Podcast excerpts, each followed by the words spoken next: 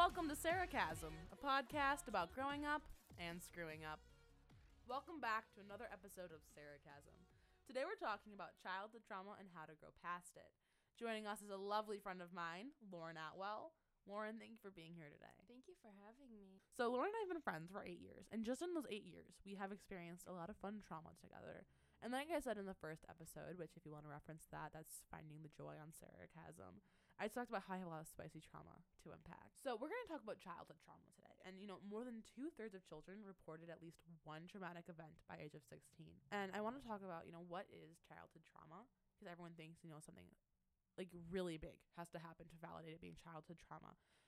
And there's a lot of things, actually. So any type of abuse, sexual, physio- psychological, physical, community or school violence, witnessing or experiencing domestic violence, national disasters, terrorism, commercial sexual exploitation, sudden or violent loss of a loved one, refugee or war experiences, military family, physical or sexual assault, neglect, serious accidents, or life-threatening illnesses.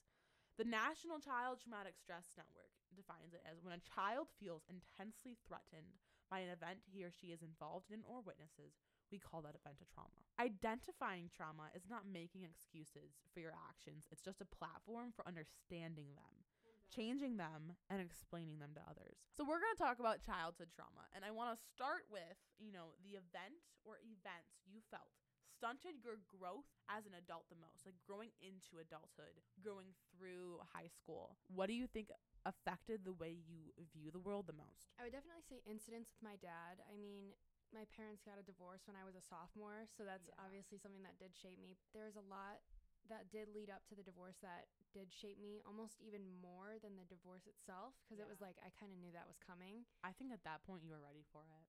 Honestly, to be honest, everybody was. We all, like, my mo- when my mom told us, all the kids smiled. We're like, thank God. Yeah. Like, this needed to happen. No, I you know. know. It was it was bad.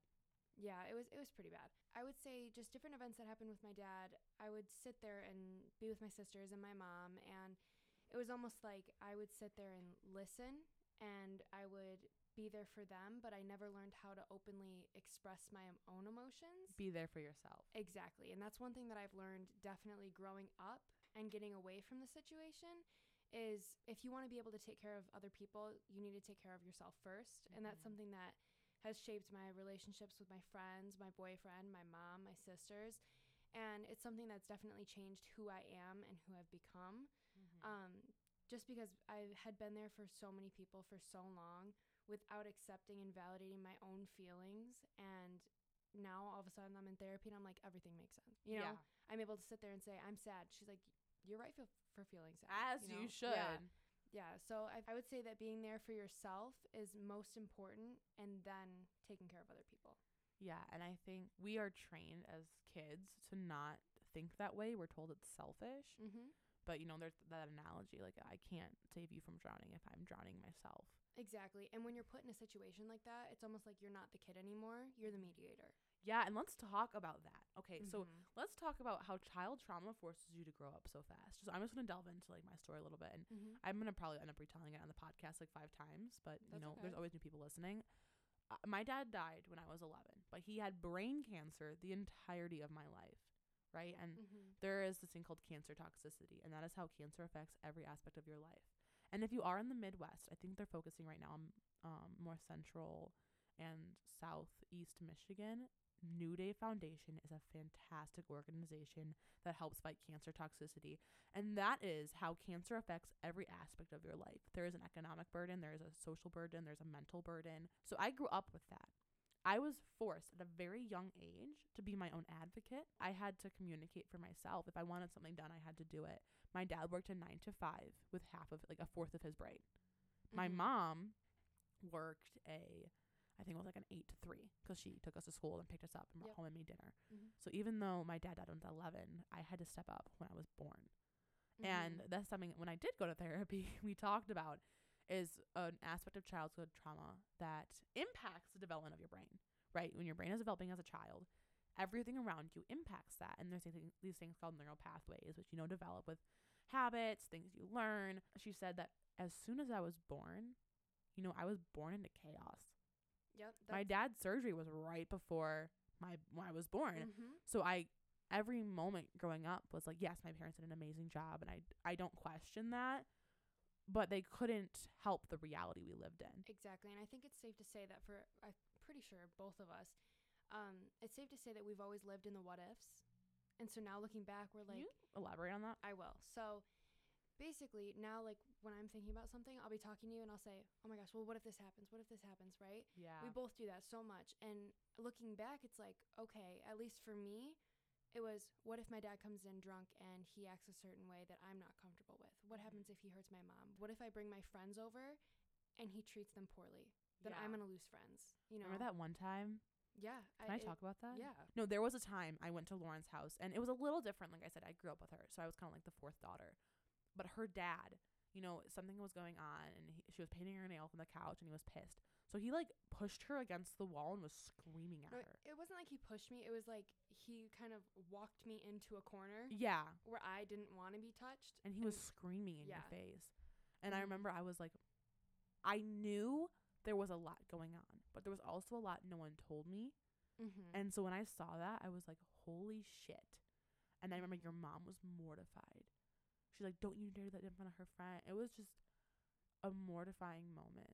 Yeah, and let me just put a P S A. Like, he's never, like, hurt me physically. Yeah. He's never hurt my mom physically. Nothing like that. But it was something where that is the only reason why Sarah and one other friend has ever been to my house. Yeah. Sarah and one other friend, they were the only people that were allowed in my brain, my heart, to come to my house since, I, I don't even know, since I met Sarah.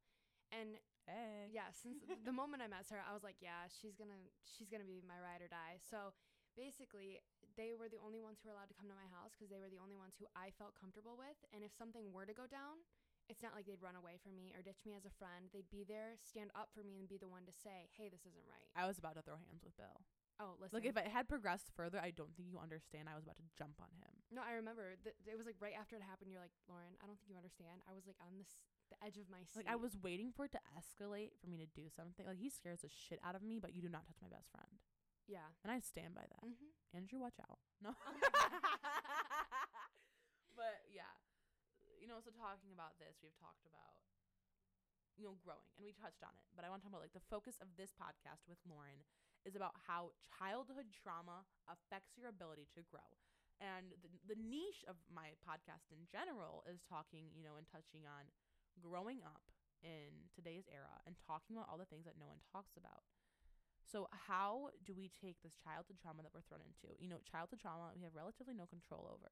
How do we grow from that? How do we – you have to acknowledge, accept, and validate it in order to grow from it. Exactly. And I guess now, like, I've I've always been a stuffer. So I stuff my emotions and then I explode. And so I guess – going through my past right now, especially being in therapy, um, I have, be at your therapist. yeah, no, I'm, I'm going there right after this.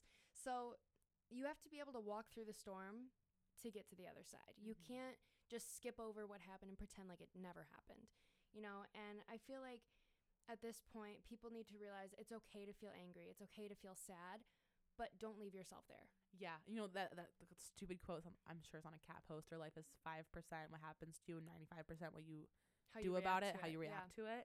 And I mean, it is true. And I think we struggle as a society to accept reality. Mm-hmm. And that reality can suck, right? one hundred percent, yeah. I think I have to constantly reaffirm others mm-hmm. of my situation. And they'll be like, oh, no, like, that's not okay. Like, you need to do something about it. I sometimes... there are things you cannot control in life, and they mm-hmm. are shitty. But if you can accept you can't control them, it's a lot better.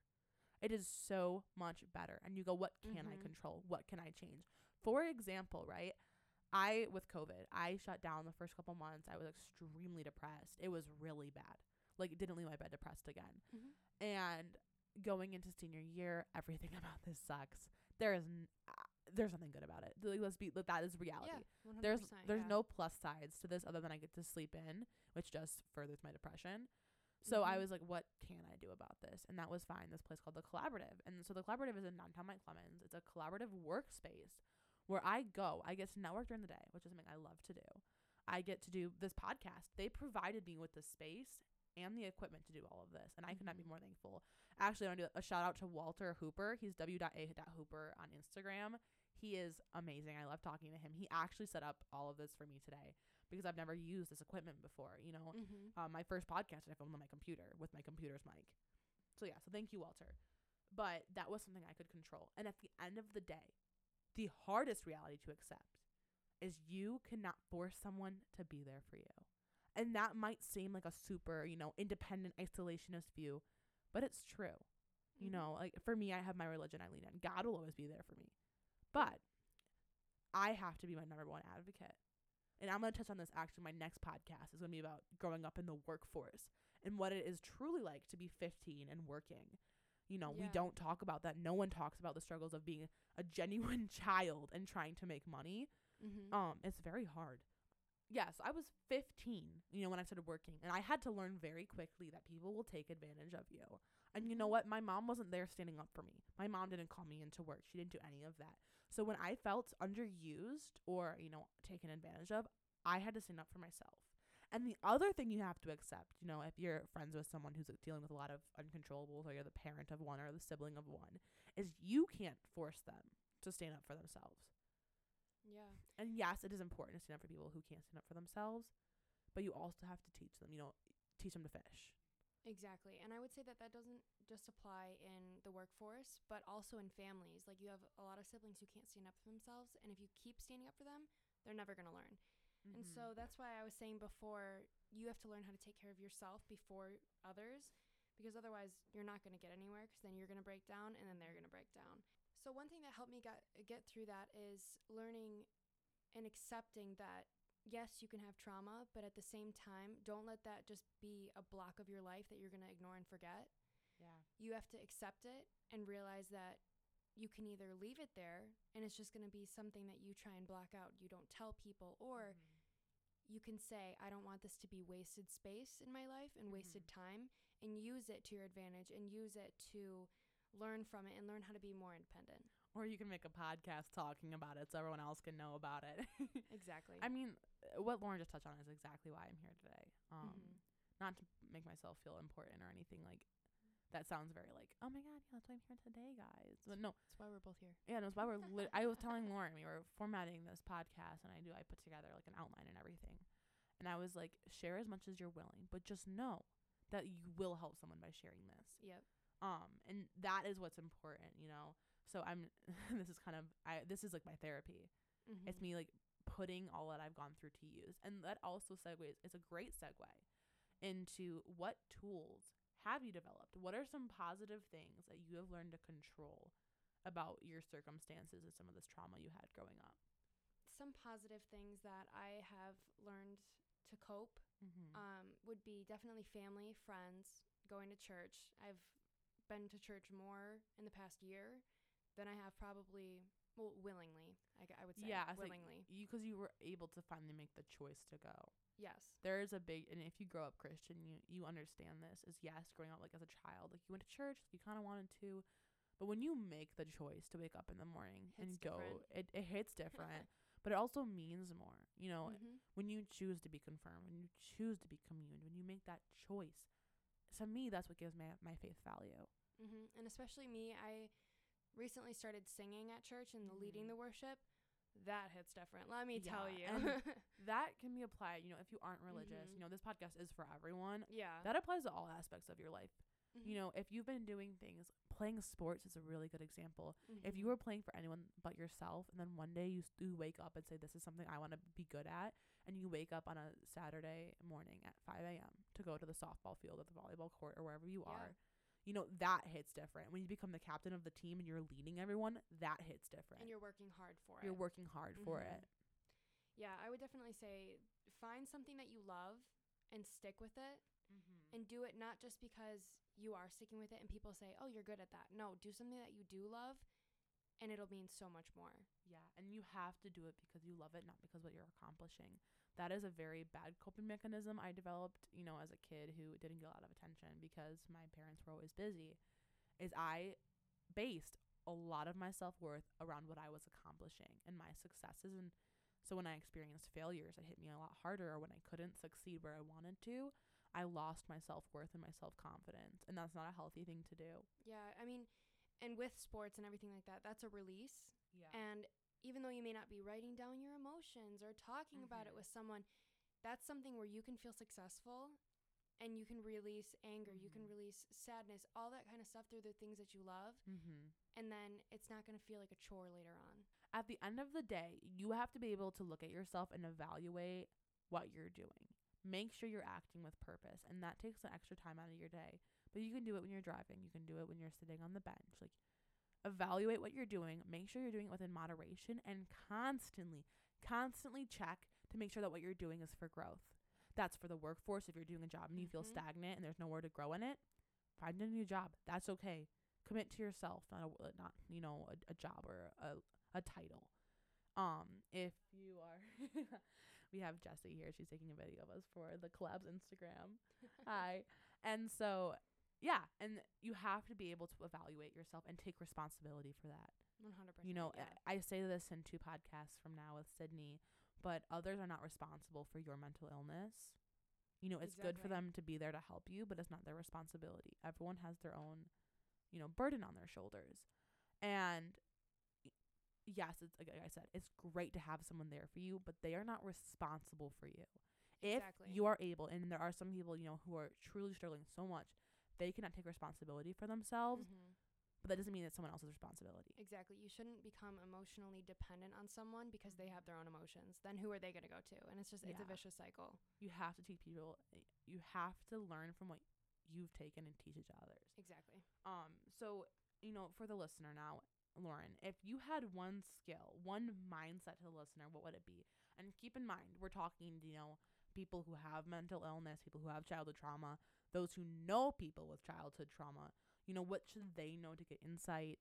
You know, what is something that you didn't know and needed validated that you could validate for them?